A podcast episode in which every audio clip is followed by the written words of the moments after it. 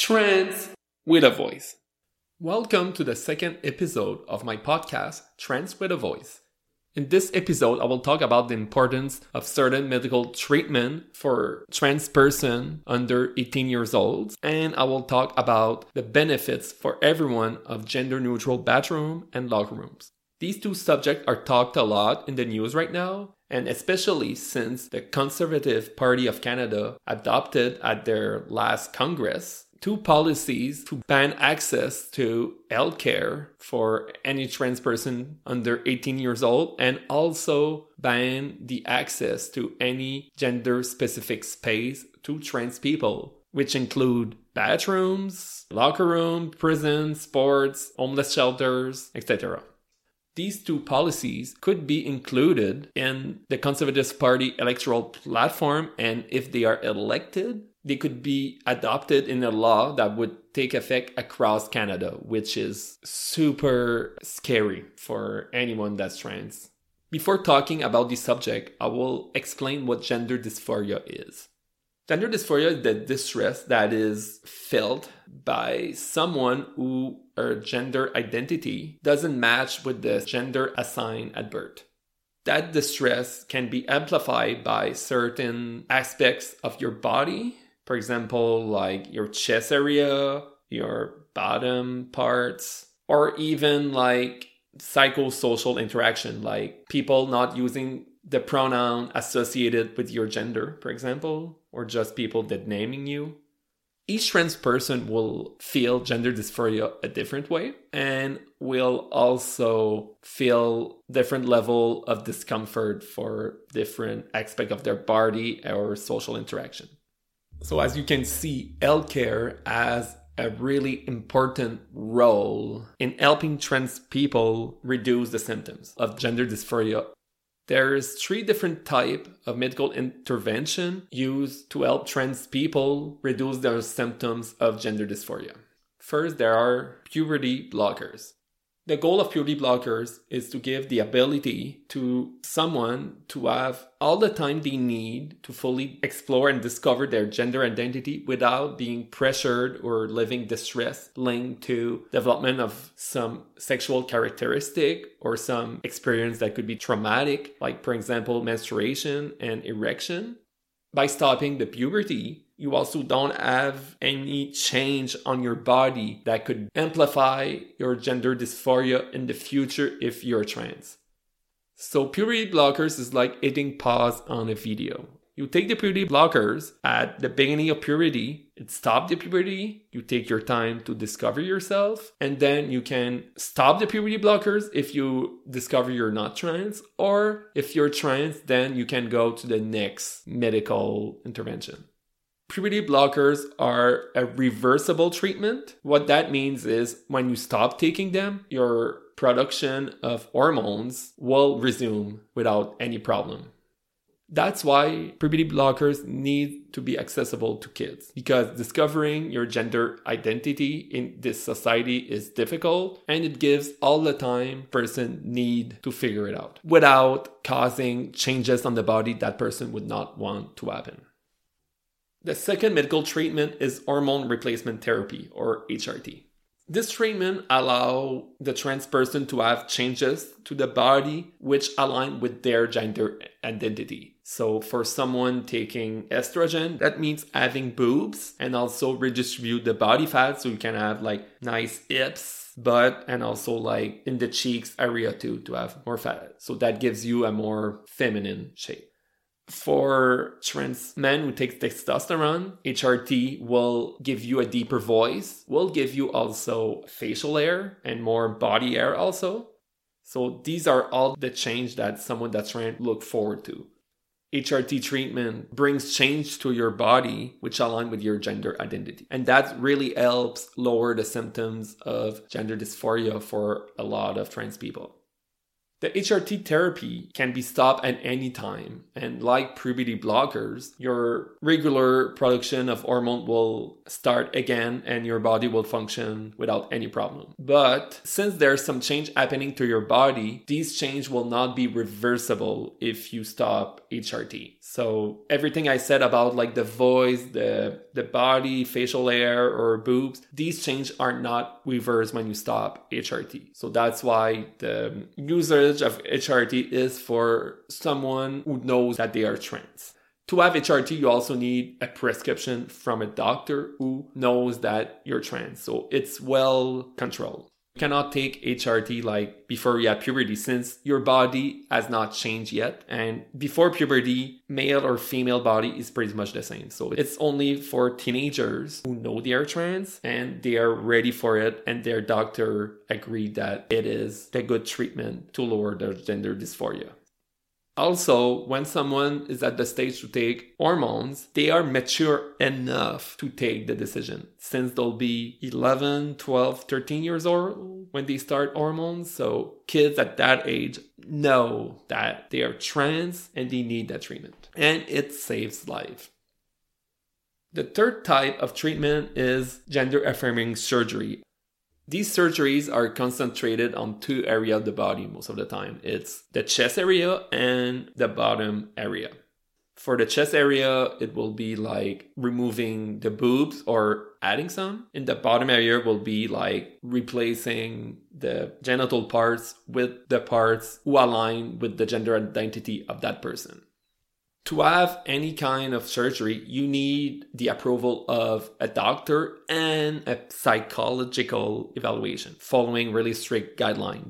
Surgeries are also the third step in treating gender dysphoria. There's multiple trans person who will have no surgeries and be able to live fully and be happy. But for some people to really lower the symptoms of gender dysphoria to a healthy level, they will need a surgery for their chest, their bottom surgery, or both. Surgeries is the less common type of treatment for teenagers who are trans. And there's absolutely no surgeries to anyone before their teenagers' years.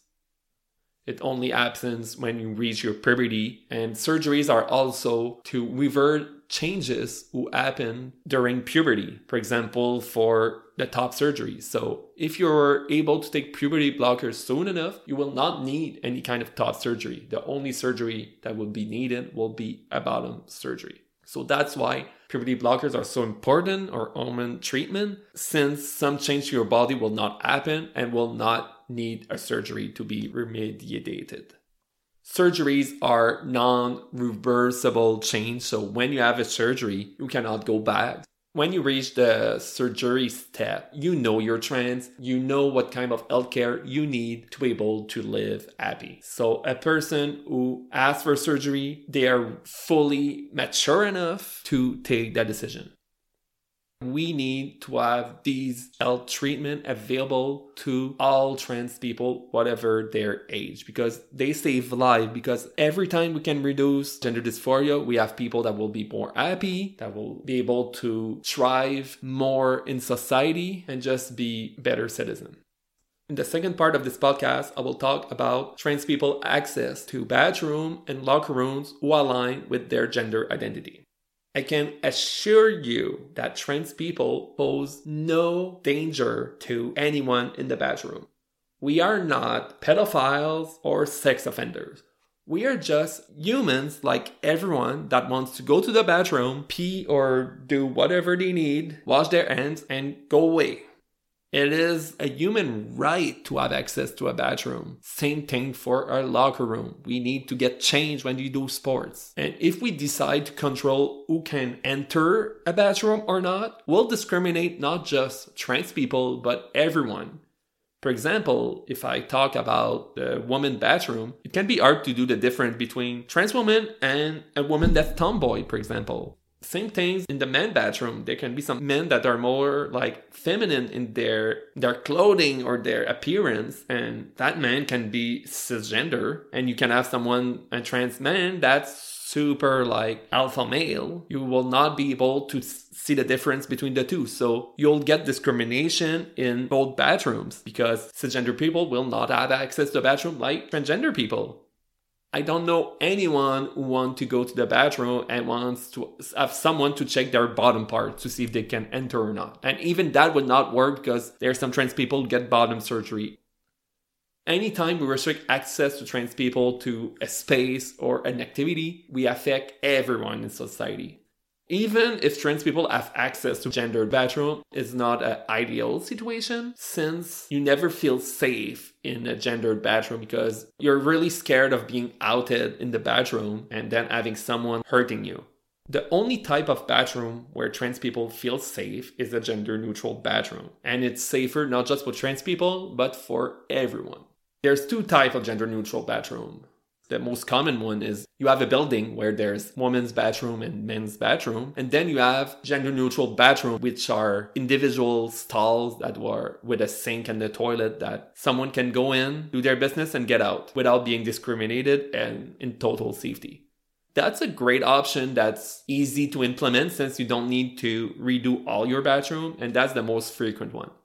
The problem we have with that option is that there's not enough of these bathroom in our building. For example, in a school, if you only have one gender neutral bathroom for 800 students, it will always be taken and will need to wait a long time to get in. So that's a big problem. The second type of gender neutral bathroom is a common bathroom for everyone, regardless of their gender, there's a common area with the sinks and mirrors so anyone can wash their hands and get their makeup done. And then there's fully private stalls with toilet where people can lock the door and be in total safety without having someone crawling underneath, for example.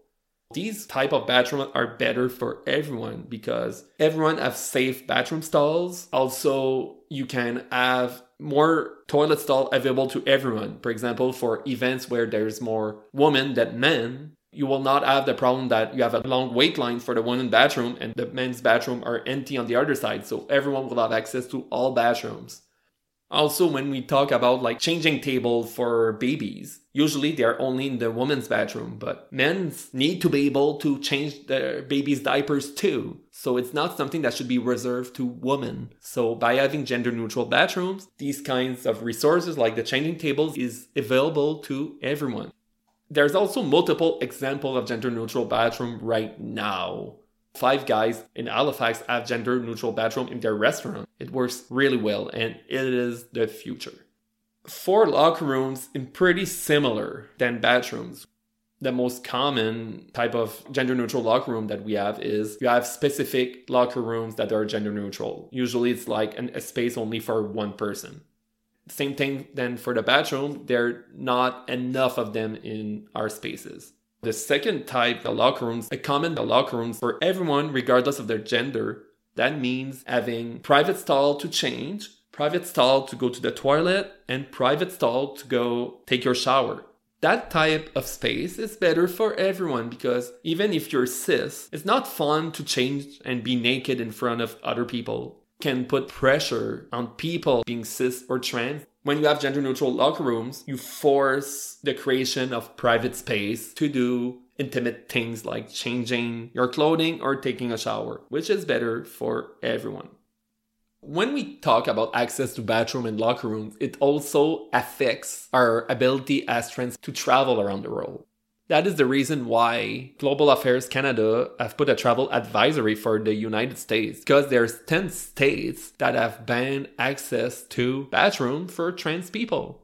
So, how can you travel somewhere if you cannot go to the bathroom? It's impossible. Some of these law are for kids, but a lot of them affects adult trans people too. For example, in Florida, I cannot go to the bathroom.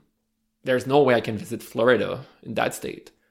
There's also other states that ban drag shows for anyone under 18 years old. And in these law, they say that you cannot walk in the street looking like a drag artist. But what happens, for example, in Tennessee, where that kind of law is in effect? So as a trans person, if I walk in the street of Nashville and then someone thinks that I'm drag artist, they can call the police and I'll get arrested and go to prison since I did not respect the law. So if you cannot walk in the street, how can you visit a state? It's impossible. And also, there's 21 states that ban gender affirming healthcare that I just talked about in this episode. So these are states where they really, the politician really push the transphobia out in the media and even in the society in general. So that creates really an unsafe climate to anyone that is trans in these states. For all these reasons, that's why the travel advisory is in effect. If you're trans and you plan traveling in the United States, be, be careful. This is the end of the podcast. I hope that you now better understand why healthcare is needed for anyone that's trans and under 18 years old, and also why gender neutral bathroom and locker room are better for everyone. Finally, I invite you to subscribe to my podcast on Apple Podcasts, Amazon Music, Spotify, or Google Podcasts, and to follow Trans with a Voice on Facebook and Instagram. Don't forget that a society that is more inclusive to the transgender community is better for everyone. Thanks and see you next time.